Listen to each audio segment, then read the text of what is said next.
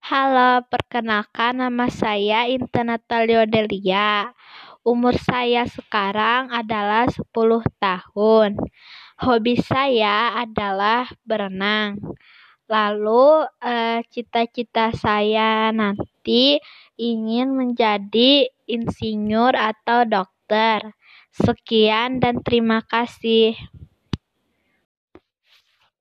Halo, perkenalkan nama saya Intan Natalia dari kelas 5A, absen 18.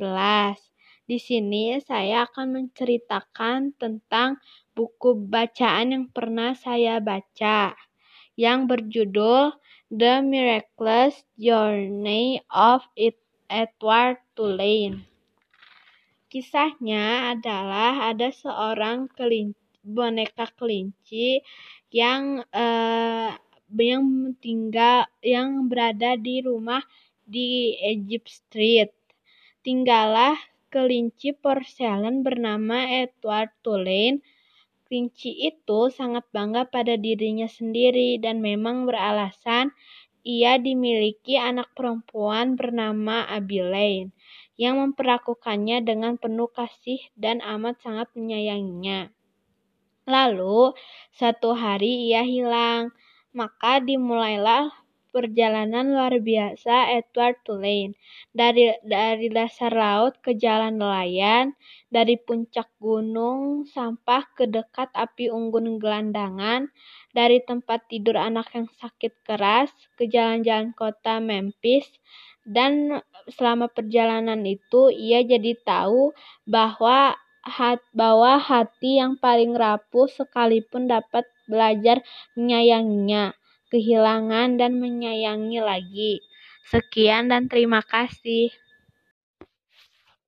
Halo, perkenalkan nama saya Intan Natalia dari kelas 5A, absen 18.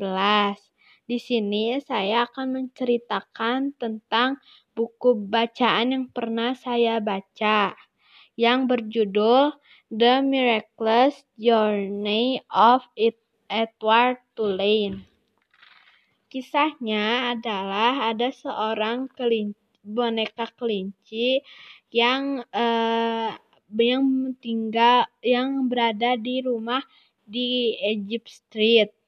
Tinggallah kelinci porselen bernama Edward Tulane Kelinci itu sangat bangga pada dirinya sendiri dan memang beralasan ia dimiliki anak perempuan bernama Abilene yang memperlakukannya dengan penuh kasih dan amat sangat menyayanginya.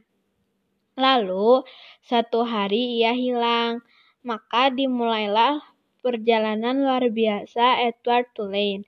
Dari dari dasar laut ke jalan nelayan, dari puncak gunung sampah ke dekat api unggun gelandangan, dari tempat tidur anak yang sakit keras ke jalan-jalan kota Memphis, dan selama perjalanan itu ia jadi tahu bahwa hat, bahwa hati yang paling rapuh sekalipun dapat belajar menyayanginya kehilangan dan menyayangi lagi. Sekian dan terima kasih.